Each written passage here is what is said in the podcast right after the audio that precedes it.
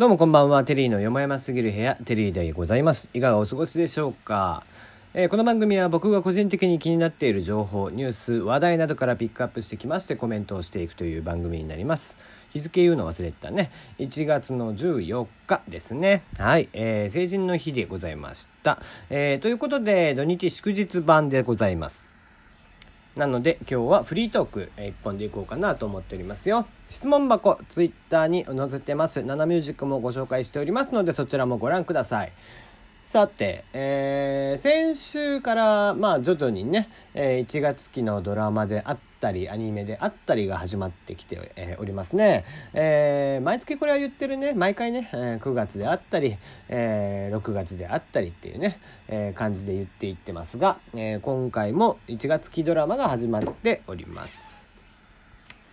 そんな中ですね、えー先週末ぐらいでしたか始まりました「えーかぐや様は告らせたいか」えーを、えー見ていたというか。まあまあ、えー、ツイッターでね、えー PV が発表になった段階でそのミュージックビデオの方ねオープニングの、えーオープニングの、えー曲が発表になったところでちょっと話題になってましたけどね、えーオープニング曲がまさかの「えーまあ、ラブ、えードラマティック」という曲なんですけどもね、えー鈴木雅之さん。えー、元ラッツスターのね鈴木雅之。元じゃねえのかなあれは、えーラッツスターの鈴木雅之さんですね、えー違うそうじゃないとかね、えー渋谷で5時とか。まあまああの人もね有名な歌手で、えー非常に歌がお上手な方でいらっしゃいますが。えー、なんちゅうかねもう歌が濃くて。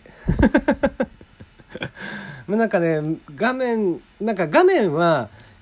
当然ねオープニングなのアニメのオープニングなのでアニメが流れてるわけですよ。なんですけどあのー鈴木雅之が見えもしない鈴木雅之が画面の外にいるんだよね。目の前にいるのは鈴木雅之の方がいるっていうね。不思議なオープニングになってます。あのー結構ね、えー当日もかなり話題になっていましたね。放送日当日も。えー実際ですね僕もそれ見ましたけども、えー鈴木雅之さんが強い と思いながら。えーやっぱりねだから昨今さやっぱりその今のその歌い手さんであったり歌手の子っていうのがどんどんどんどんね歌声っていうのが薄っぺらくなってるんだよね。うまい子はいっぱいいるの。本当にうまい子はいっぱいいて俺なんかよりはるかにうまいし、えーね、テクニックもあったりだとか、えーっていう人もいるんだけどとにかくね歌声が記憶に残らんぐらい歌声が薄っぺらい子が多いんだよね。うん。まあちょっと例を挙げるのはあんまりねよろしくないのでちょっとやめておきますが 今一瞬あげようと思ってたけどね、えー某アニソンのね、あのーショートカットの女の子とかね、えーあそこら辺の歌声とか超薄っぺらいでしょ？うまいんだよすげえうまいんだけど超薄っぺらいからさ、うん、まあそんなねバンドなんかもそうよ。バンドマンの男の子なんかでもすごい薄っぺらい子が多いから全然覚えないんですよ声声をね。声とかテクニックその人の歌い方であったりとかとか全然覚えないの。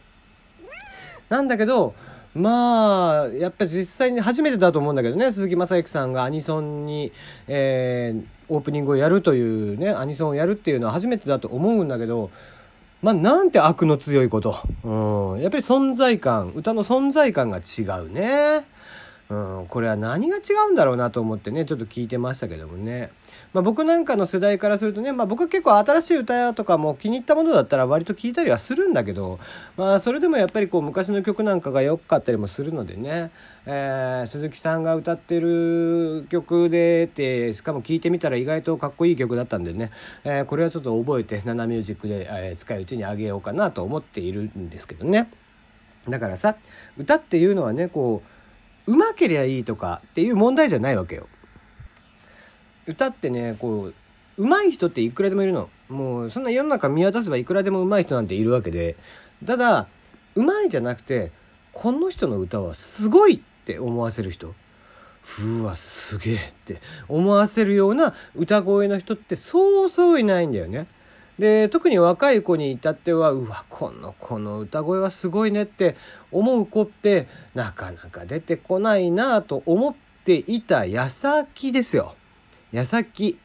えー、ちょっと今年ね、気になって、ちょっと追っかけようかなって、追っかけようとか、まあ、情報を逐一チェックしていこうかなと思ってる歌手が一人いるの。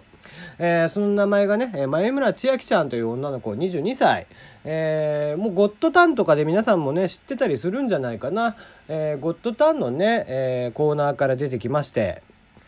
去年の、えー、6月ですね、ゴッドタンで、えー、このアイドル知ってんのか？2018っていうのをやってたんだけど、その中でいろんな意味でやばいアイドル部門1位っていうのにランクインをしました。えー、1位でね。で、えー、この子何がすごいかっていうと、えー、与えられたお題に対して即興ソングを作ることができるんです作詞作曲、えー、全て即興でやることができるねもちろんそんな人はたくさんいるとは思うんだけど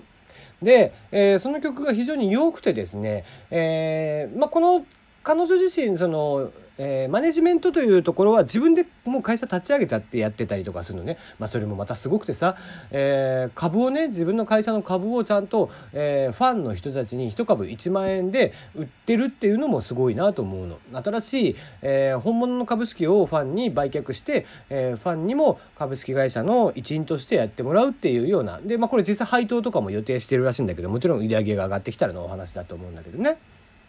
でそこら辺まで、えー、計算をしてやってる子かなり多分頭が切れる子なんだよね。で、えー、そんな子が実際そのゴッドタウン見てた時に、えー、そのまあおぎやはぎの矢作さんからですねじゃあゲロってもう明らかにねネタになるようなネタの曲になるような、え、お題を与えられたにもかかわらずちゃんと曲を作って歌うんだよね。で、えーまあ、そうこうしてそこで注目をされて今度はだからもうゴッドタンにもう彼女自身のコーナーとしてね、えー、スナック、えー、千秋だっけ、えー、スナックに、まあ、スナック千秋というちスナックに見立ててそこにいろんな芸人さんのやらタレントさんのやらが、えー、悩みを打ち明けに来てそれに対してのアンサーソングを今度は彼女が歌ってくれるみたいな応援ソングだよね歌ってくれるみたいなのをやってまたそれもよくて。でうわすごい子が出てくるなと思ってんのね。思ってたの。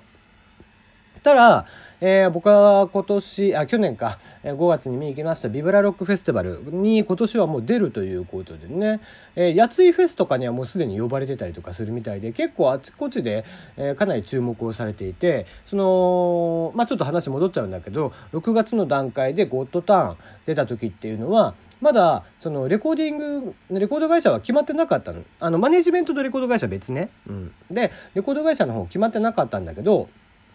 トイズファクトリーに、えー、オファーが来て仮契約。でもう去年の末なのかな？今年入ってからなのかは分かりませんけどももうトイズファクトリーの正式契約となりましたと。トイズというとねもう皆さんご存知ミスターチルドレンとかがいるとこですよ、ねえー、その他であれば若い子たちであれば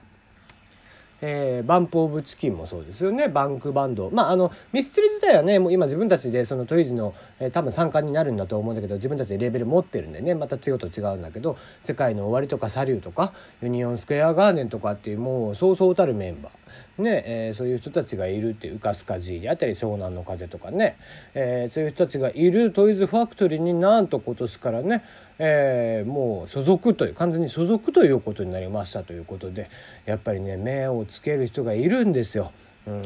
これこの子はすごいなって思ってたらやっぱりちゃんとした人に認められるもんですね。うん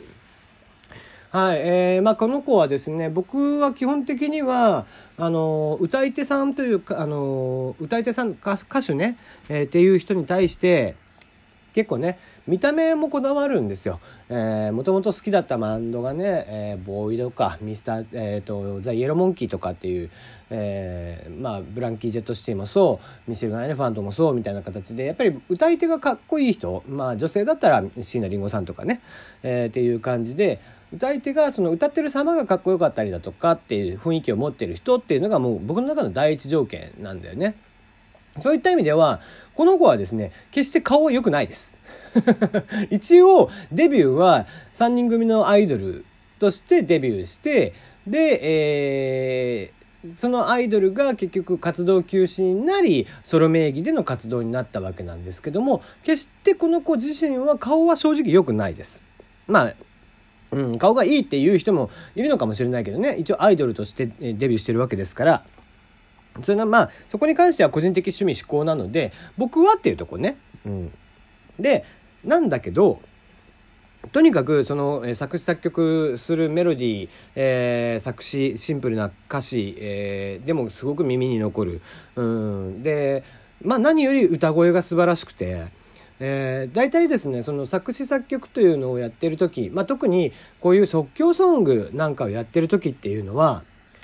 あの意識がですねやっぱり頭で作曲をする同時に歌を歌う同時にギターを弾くとかえ楽器を弾くなり、えー、作曲作詞をしていくっていういろんなものがあの同時に、えー、パラで進行している。マルチタスクの状況なので正直歌にかけるエネルギーっていうのがものすごく低くなるんですよ度合いが。だから声がはっきり出ないんだよね。言って即興ソングなんかやってる時っていうのは。